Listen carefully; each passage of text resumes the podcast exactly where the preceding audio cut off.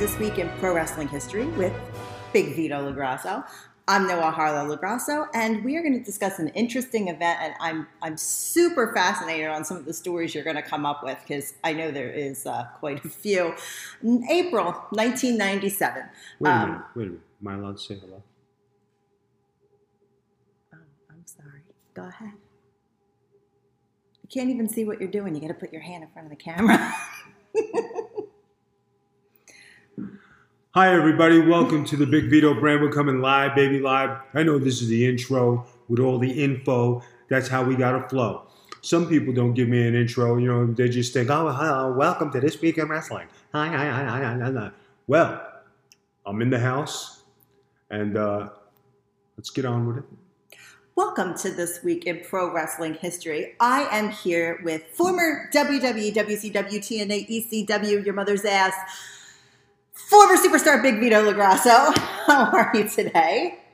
I'm doing fine. Is that an appropriate introduction for you, Sir Vito of Vitoton? Yes, and I'm with Indy Star from Coatesville. Um, Number Lancaster. one, I've No. never been from Lancaster in my life. You've been from Lancaster. I've never lived in Lancaster You in my used life. to run with the Amish. You know, I never did. You know what? You used to run with jerk-offs. There, I said it. What are you going to do about that? All right, let's get it. Former indie wrestling superstar, professional model Noel Harlow LoGrasso.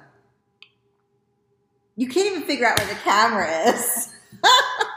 Can we talk about this week in pro wrestling history, please, Mr. LoGrasso? Trying to be professional here.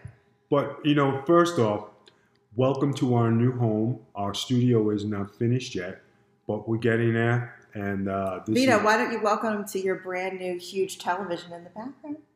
Hey, Hey. All right. 75 inches. I was going for the 80, but like they were just uh, being. They didn't have any of that TV Yeah. in 80. They were ridiculous, and I wound up getting two TVs for the price of one. Go ahead. This is not It's this TV week in wrestling. history. This is what happened this not past week. wrestling. This WrestleMania happened this past week. Not you got a 75 inch TV. All right, go ahead. All right, can we can we please get to the topic? Yes, look out. fucking All yes. right, now I'm going to get to look at you with your eyes are shining. Like this week in pro wrestling history, we're going to talk about April 1997. Leon White, also known as Big Van Vader, was detained in Kuwait after he attacked a host of Good Morning Kuwait. He was arrested and he was um, questioned about the legitimacy of wrestling, which is what our topic is going to be being questioned about the legitimacy of wrestling. Um, he assaulted the host. He flipped pieces of the set. He spent 10 days under house arrest in Kuwait. He paid a fine before he was allowed to come back to the United States. So this week we're going to discuss confrontations and fights with the public over pro wrestling's legitimacy and protection of your gimmick. So I want to talk a little bit about Vader since this is what this week's in wrestling history is about. Um, you've worked with Vader. Vader's pretty well known for having a temper. Um, you two had a fight in Japan involving the Road Warriors. You want to um, elaborate on that for the fans who don't know? Yeah, I mean, Let me adjust this a little. tiny I am bit. not. Uh, I'm not here to spew any bad, you know, vibes on Vader. You know what I mean? Leon was Leon. He had his own way of doing things. He had his own personality. So, uh, what happened was I happened to wrestle him in Japan, and uh, it was just a little difficult. And uh, Mr. Hattori was the referee. This was for World Japan. He was looking at me. I was looking at him. And I told him, Mhm. Mr. Hattori, it's time to go home.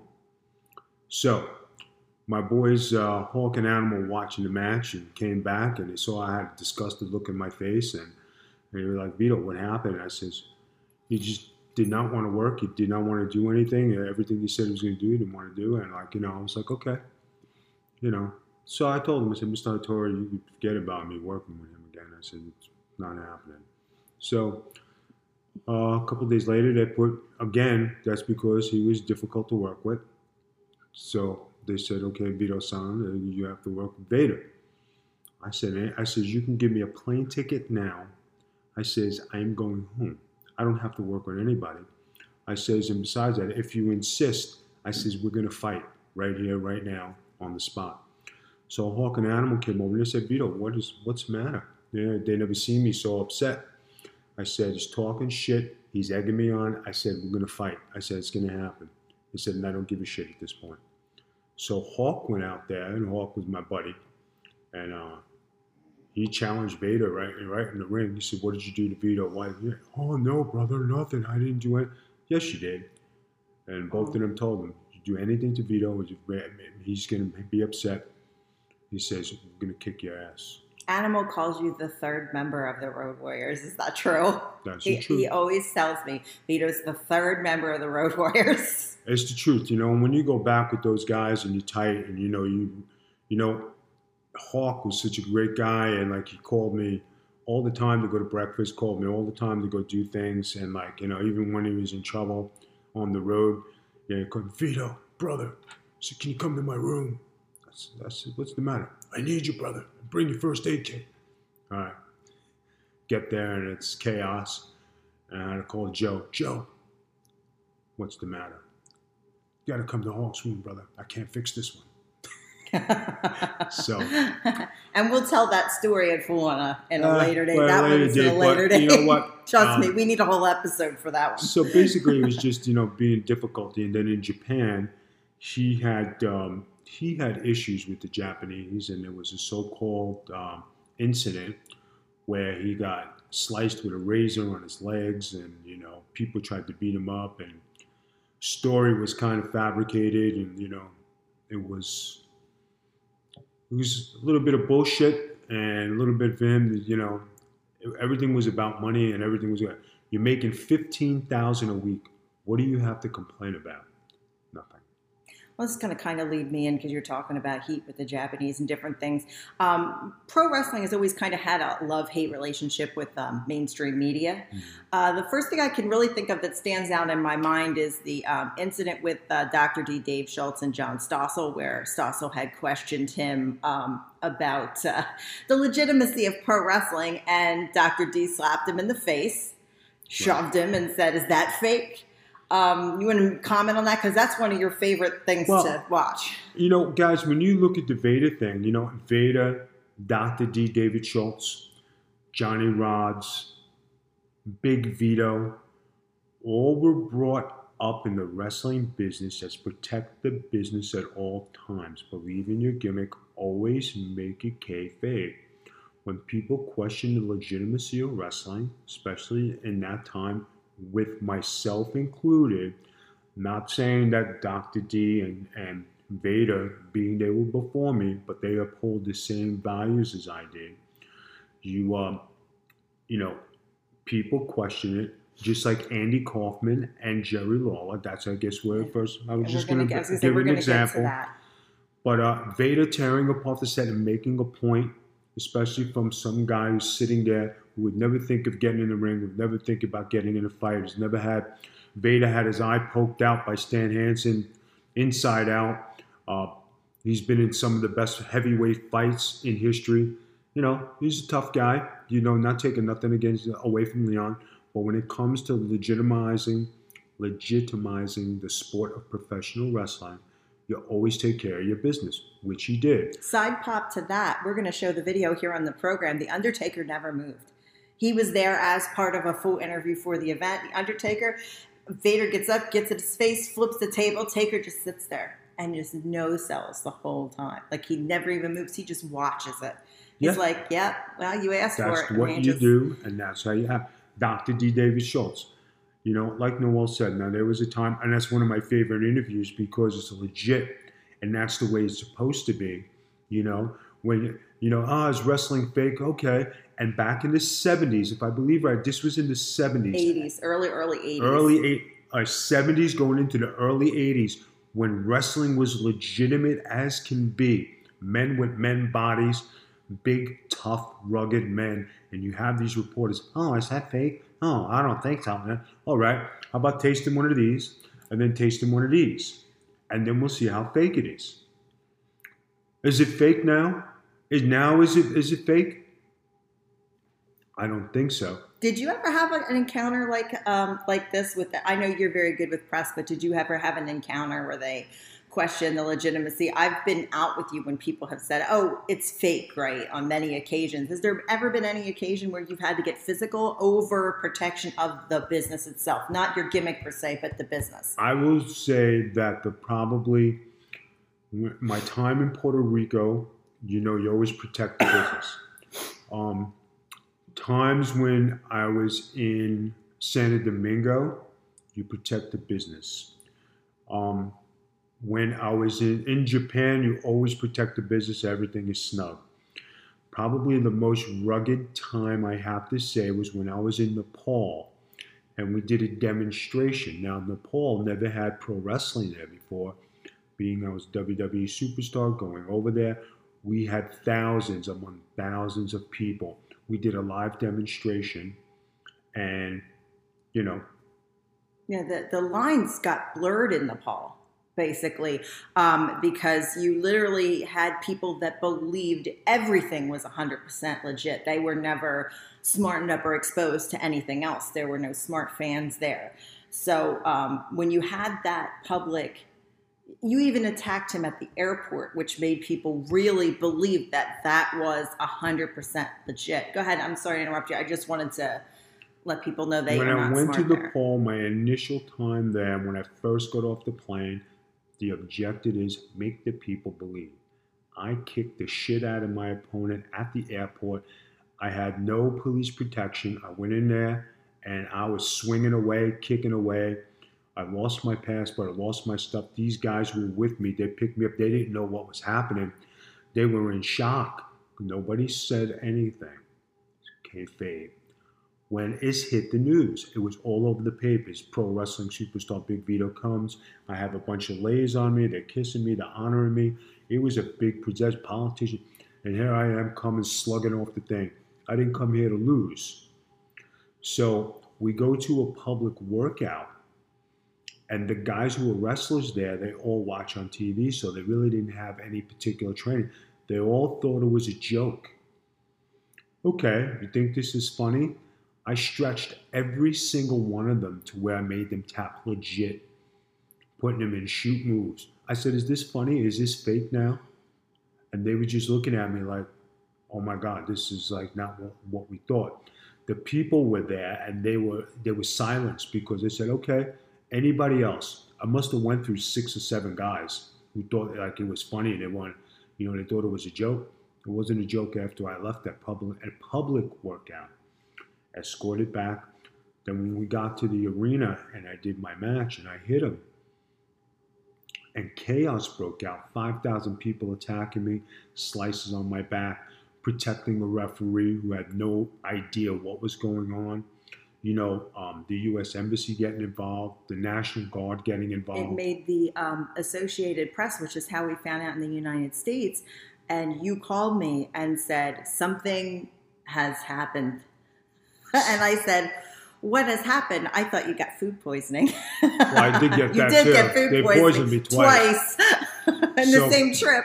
But, but, it, uh, it came it came on the Associated Press, and they were literally saying that Vito injured children, and that Vito like they they really thought I had to, and it's the middle of the night because it's the exact opposite over here. Right. I actually was staying at my parents' house because Vito's away. I'm staying with my parents. I had to go up, wake my mom up, and go, Vito's in trouble. We have to call the embassy because it was legit. He Oh, really was in that level of trouble, and we couldn't figure out what we had to do here in the United States to get him back. That was definitely a blurred line between No, but you reality know and what, people? fiction. And the first thing I told us, I'm not coming home. I said, I'm finishing this. I am not coming home. I'm finishing what I started. And then he went back the next year. And then I went back the next year. And then when I went back the next year, I won the heavyweight title. First Nepal, Nepalese heavyweight champion. Went to the embassy. First thing they said, How could you come here and win the title? Again, I did not come here to lose. And you asked me to marry you before you left. Well, you know, That's because I didn't want you to go back. they were giving out free pancakes at the hotel. yeah, I'm sure they were. Honey, no, I did not want him to go back because that was a little bit too much of blurred the line of reality. Because when he came home, his back was covered in cuts and and even his tattoos had the color ripped out from being Yeah. stabbed, and we had to like get his tattoos redone on his back. It was brutal. It I don't was- think people realize how vicious that attack really was and how real that that wrestling can be. and the two Japanese boys who were there with me, and I was friends with them from Japan, and I says, I said, there's something wrong with my back. He said, Vito-san, you have cuts I said, "You're kidding me?" He says, "Yeah, you are. You're cut." He said, "You need to get, you know, you need to get cleaned up." I had no idea. I got sliced. And when you got those plastic metal, those plastic chairs, and you're swinging them, they work as knives, especially when you're wet.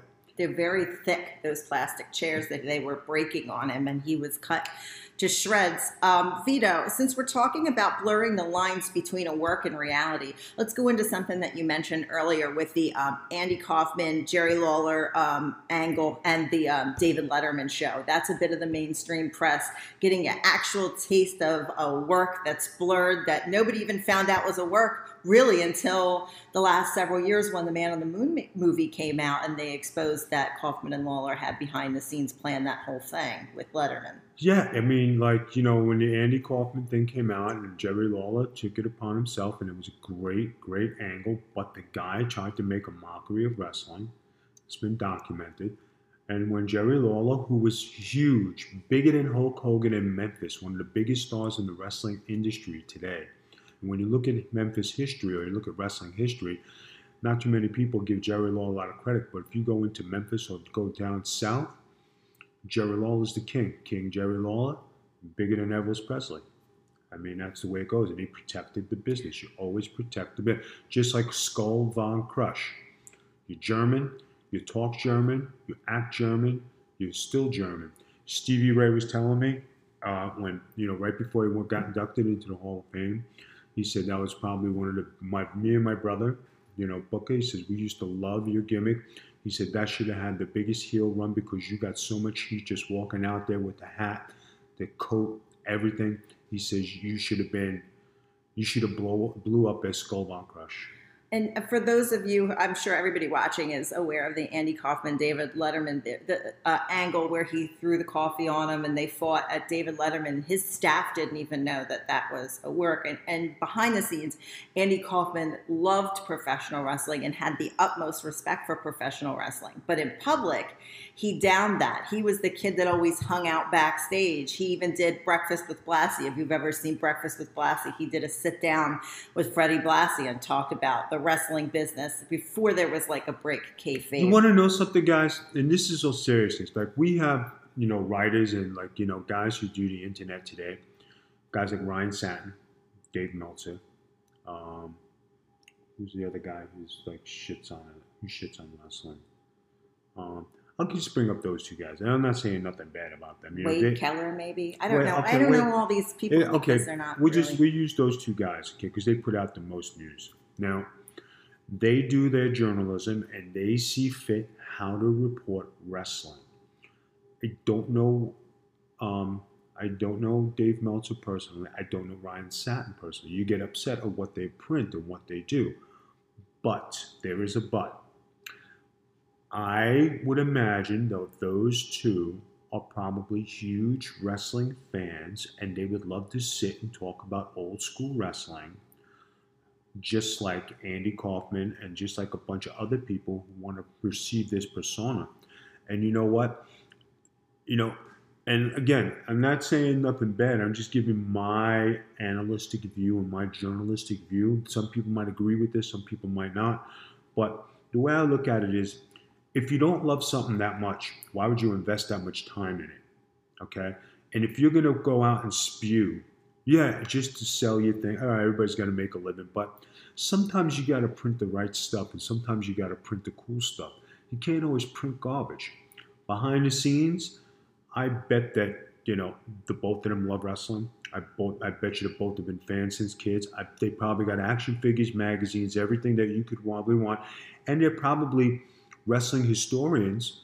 I know I'm probably throwing a lot at you guys, but if you're not into wrestling, into the sport like we are, or we actually live it and taste it and breathe it every day, there's the other side of it. But everybody grew up a wrestling fan. And that's just the way it is. Abdullah the Butcher says the wrestlers are the marks, really, because we all grew up as fans. We all did. And that's, I always thought that was a pretty cool and statement. It was a cool statement. And then you know what?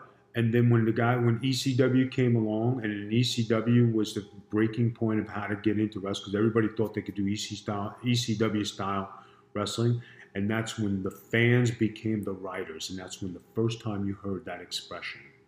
Right.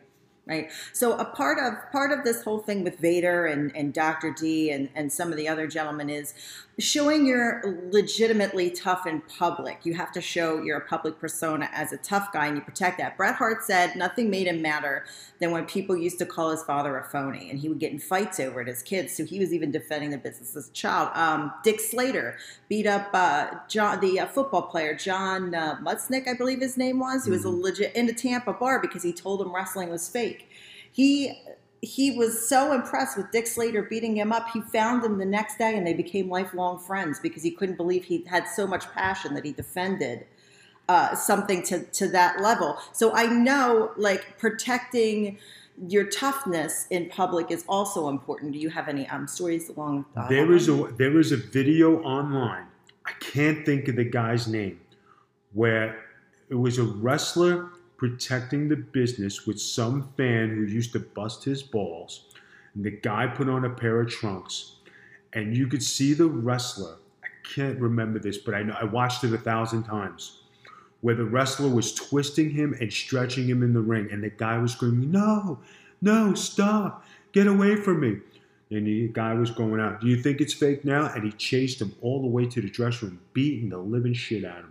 The Stu Hart used to do that too. Oh, you think you think wrestling's fake? Why don't you come down to the dungeon? And then he would lock them up, and he would knock out grown men, professional football players, bodybuilders, because they would tell him it's fake. And, and he was an old school hooker, an old school shooter, and he would hook them in a hole, and they would pass out. And Owen Hart said he remembered his father walking them around the yard, passed out from some night at a bar, and they would scream and cry to get out of hold. It was almost like you had to prove your toughness because everybody would tell you you're fake. And those guys from the 60s, 70s, 80s, those were big, tough, strong, living hard guys, town to town, night to night guys. Guys, you know the big Vito persona, you know, being from Staten Island, New York, being a legit tough guy, mafia tough guy, being an Italian badass. Yeah, I lived that every single day of my life. It carried into wrestling every single day being that guy.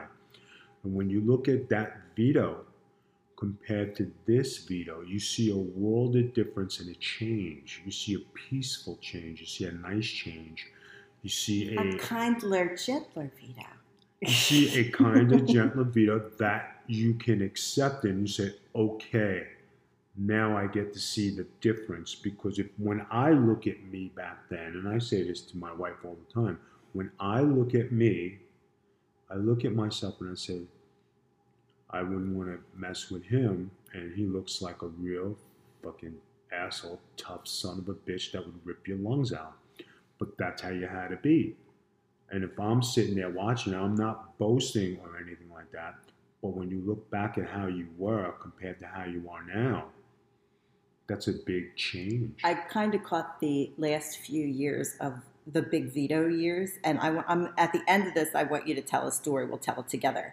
I think you know what story I'm going to tell, but um, I What's want that? you to talk about uh, a little bit about sometimes uh, you do crazy things to protect the gimmick that you have. Now that's kind of gone out of style. A lot of people don't do that anymore but you know back in the day like the wild samoans were arrested and uh, they faked like they didn't speak english and vince mcmahon had to come get them out of jail because the police go we can't communicate with them. They don't speak english.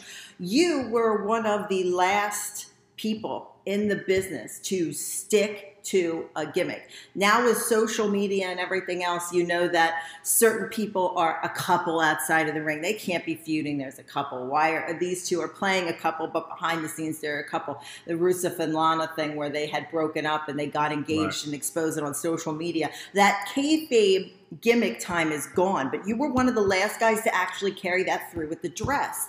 Um, did you have confrontations about the dress? What was that like? Because you went to airports in the dress, you went to dinner in the dress, hotels in the dress. What was that like protecting that gimmick? Well, if you were going to do something, you know, and the way I was brought up in the business, if you're going to do a gimmick, you're going to do it. You know, there's a saying when a promoter gives you an opportunity and they say, Will you do this? You don't know if that's the last time they're going to give you an opportunity. So if they're going to give you a run at something, they're going to say, Okay, we have this for you. Do you want it? Because if you don't take it, okay, you're difficult to work with. We're not going to have, you're not going to be in consideration for anything. You're just going to be a job boy, squash guy, and that's it. I was brought up. Somebody has something for you. Okay, I'll do it. No problem. Some people don't take that opportunity, like uh, Terry Taylor in the Red Rooster, where he had that gimmick and he just trash canned And it. Terry and they let him Taylor. You know, everybody has a lot of things to say about Terry Taylor. and I have my views on Terry Taylor, but when you talk about work rate, he was up there. When you talk about ring psychology, he was up. When you talk about work in the ring, being believable, great work, great mind, great everything. When he was behind the scenes and he had the chance to pro, you know, um, how would you, the word I'm looking for is, uh, you know, show his views, show his visions through others, and have a chance to be that guy in charge in the back and working the controls. He did a good job. You know what I mean? You see some of that today in some of the wrestling from NXT. You know they, they're not coming up with this on the on the top level. A lot of these gimmicks that are coming through are old school mentality gimmicks. So the guys who get the chance to work the controls are definitely putting together some talent. It's just that it just doesn't get to that level when you get to the major leagues, and then it gets cut and you have to start all over again because it's not the WWE way. You have NXT and you have WWE. But when you talk about protecting a gimmick, go out in the dress, live in the dress. And what's the worst thing that's going to happen to me? People have pulled a gun on me. People have pulled knives on me. I've been in fights. I said, what's the worst thing that's going to happen? They're going to shoot me. They're going to beat me up. I said, five or six guys want to fight me in a dress. I'm going to take one or two with me. I'll get my ass kicked, but I'm going to represent. Tell the story about when you um, went out with the boys, uh, Undertaker and the guys, to eat, and you were in the dress. We went out to, I forget where we were. I think we were in Indiana somewhere. And um, Mr. Kennedy, The Undertaker, Chavo, I, there's a bunch of us just stopped at a diner. So I said, guys, I'm going to be right back. Said, all right, Vito. So I go in the parking lot and there's eight guys. And all of a sudden they started to surround me. And I'm like, oh shit. I, and I'm looking at the window to see if anybody's watching me. And, uh, and I'm saying, oh man, this is going to be bad. And it was one of those parking lots where it was rocky and it was like, you know, had holes in it. I said, man, somebody messes up my manicure, I'm going to be pissed.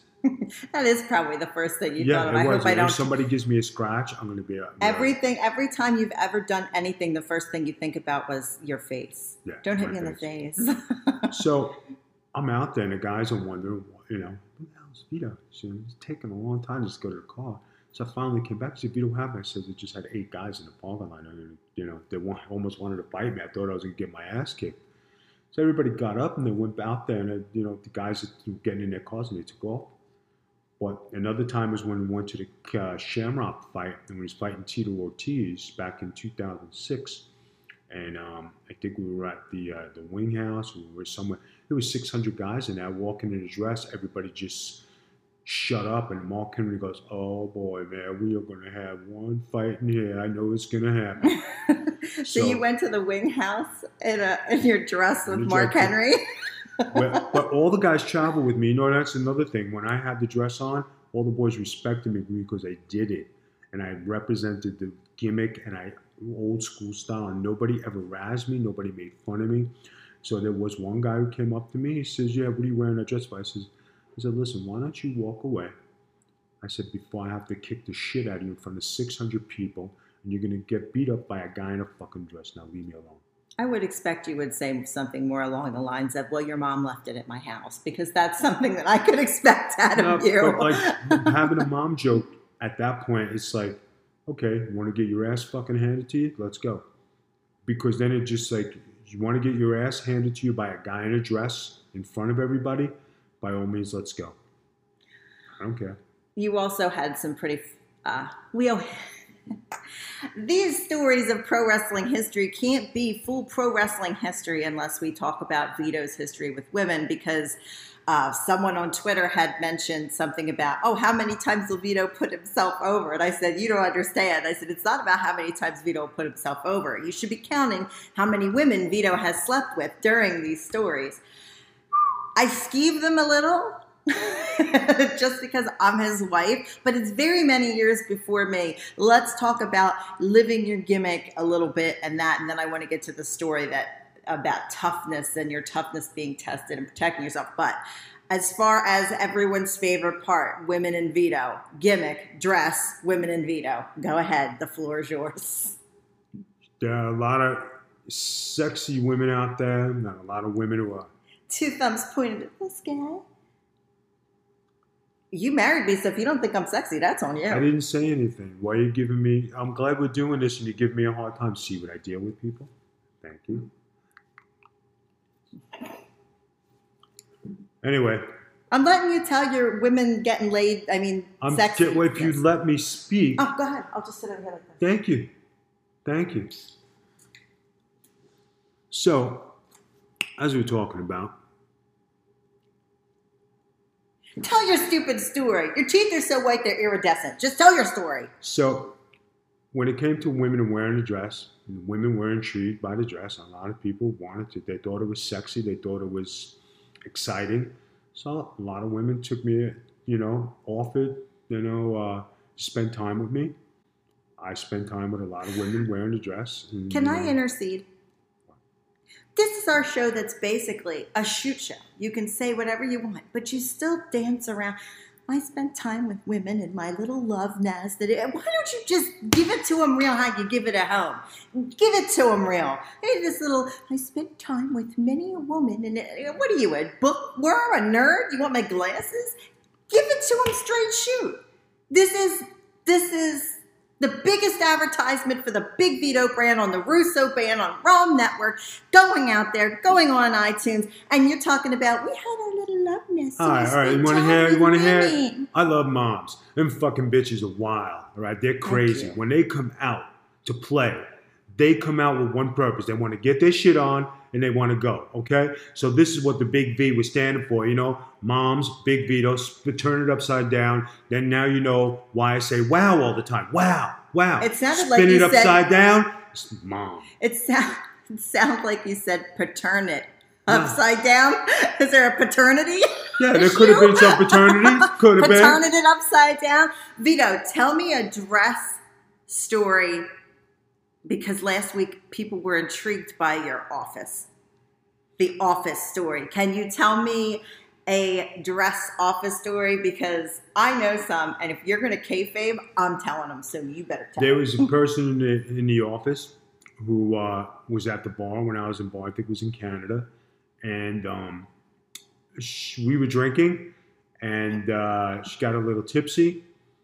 So I walked her back to her room and made sure she got in there. And then when I got in there, she started kissing me. She, first thing she says is, "Don't you dare make me regret this." And I was like, "I'm game." So my dress was up, her dress was up, our dresses were flapping. We had it, we had it going on. It, it was down and dirty. I wound up having a relationship with this young lady, Look again, a relationship. We That's had a relationship. business relationship. So You didn't have a business relationship. You were fuck buddies. Just say it. You didn't have a relationship. Okay, so can I say it like this? I was a fly-in for fuck buddies. Not too many people have that. Hotel paid, flight paid, car, limo paid. Thanks, Vince. Tell him. Thank him. Thanks, Vince. Go ahead. Go ahead. Do it. Thank you. Did you have sex in Titan Tower? There's a rumor. No, Did you have sex in Titan? Did you get any action? Um, I'm going to be veto. Did you have any interludes in Titan Towers? I had r- relationships with some women from Titan Towers. Did you do anything in the No. offices? Did not. Elevators. Nothing. Vince's No. desk next to the big dinosaur fossil. Nope. Nothing. Let down. No, nothing, guys. And you've had some sex in some strange places, so I'm surprised that wasn't one of your goals. Last thing you wanted to do is get caught because like they frowned upon that. Oh, you can't date the staff. Oh, brother, you can't you know be with the women. And then I got not then, like that now. then I got the call. You know, I noticed you're friends with somebody, and uh, true story. Who was that somebody? The Ace of Spades? Ace of Spades. The, we should call her the Queen of Spades. He's the Ace of Spades. How you doing, brother? John Laurinaitis. You gave the name away. John Laurinaitis, VP of Operations. How you doing, buddy? Hey, Vito. How you doing today? Listen, um, I know you've been hanging around the office and everything's good, and uh, It's uh, you know the women here are kind of friendly with you, especially with the dress. Uh, is there anything going on you need to tell me about? No, John, I don't know nothing. All right, Vito, listen, I just had to ask because there's just some rumors going around that you're having a little bit too much of a good time. All right, buddy, see you later. Bye bye. People don't realize that you do. He does actually a really good John Laurinaitis enough that I have seen him call people Call people and tell them they're tell them he's Let John them know they got they got they got to try out. and leave him his phone number. leave his actual phone number. The so they call ever. like, "You called me. You want me to come up? I don't know who you are. How did you get my number? But you left a message. I've seen him do it. It's really funny. Maybe we'll have to try it on the show sometime. That would be very it. funny. Okay, so the last thing I want to talk about is I have seen you protect your toughness and protect your reputation as Big Vito in said wing house. You have a lot of things that happen at the wing house. I was there the night that the person who was talking crap and trying to cost you booking showed up. I don't want to say the guy's name because I don't want to get him No. any attention because I've already called him out about 400 times. But, but you want to talk about that fight? We were there for a uh, pay per view. We there for pay per view, and like I was sitting with my buddies and just sitting there, and the guy was over there, walked in my place, talking trash. and sat I across. sat across, and I finally said, "Okay, I had enough of this shit. Step outside." Called him out and said, "Hey, motherfucker, what is your problem? You want to talk shit? You want to get in my face? Okay." Headbutt to the face. Two buddies from behind me. I said, I said, you guys can make a fucking move. I said, I'll kick the shit out of both of you too.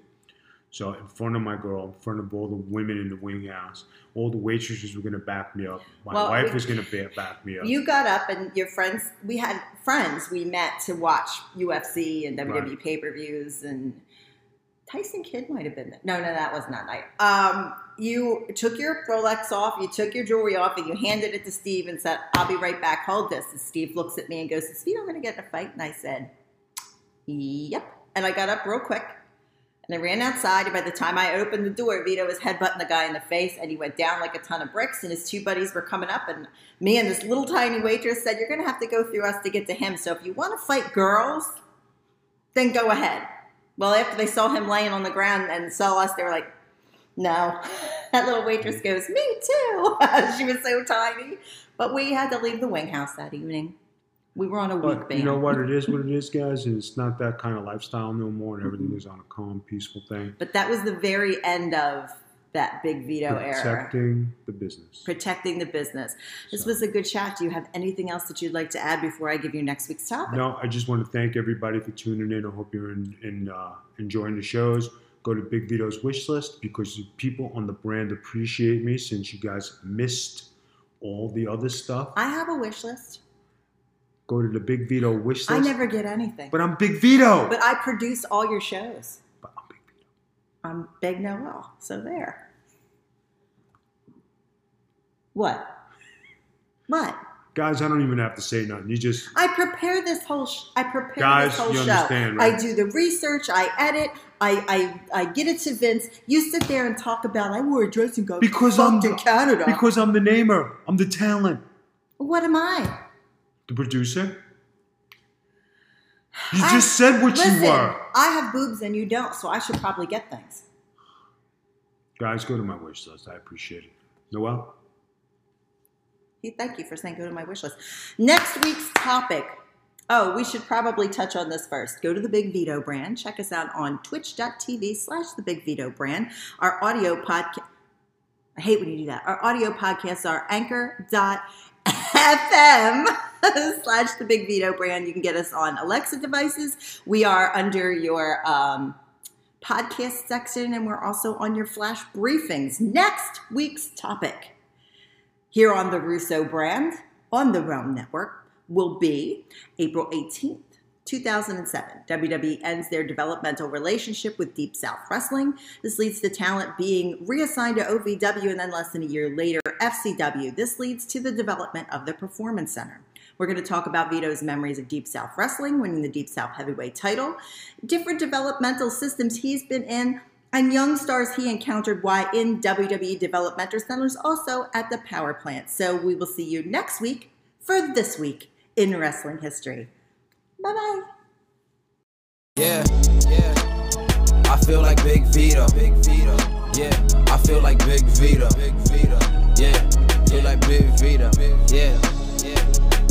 I said, I'm up next like I got the call from Vito. We not some average Joe, stay escaping from Leos. So call me Big Vito, I got a kick like a shotty. And like Ciroc, you're taking hot shots to the body. They had you on a dress, but you were still styling.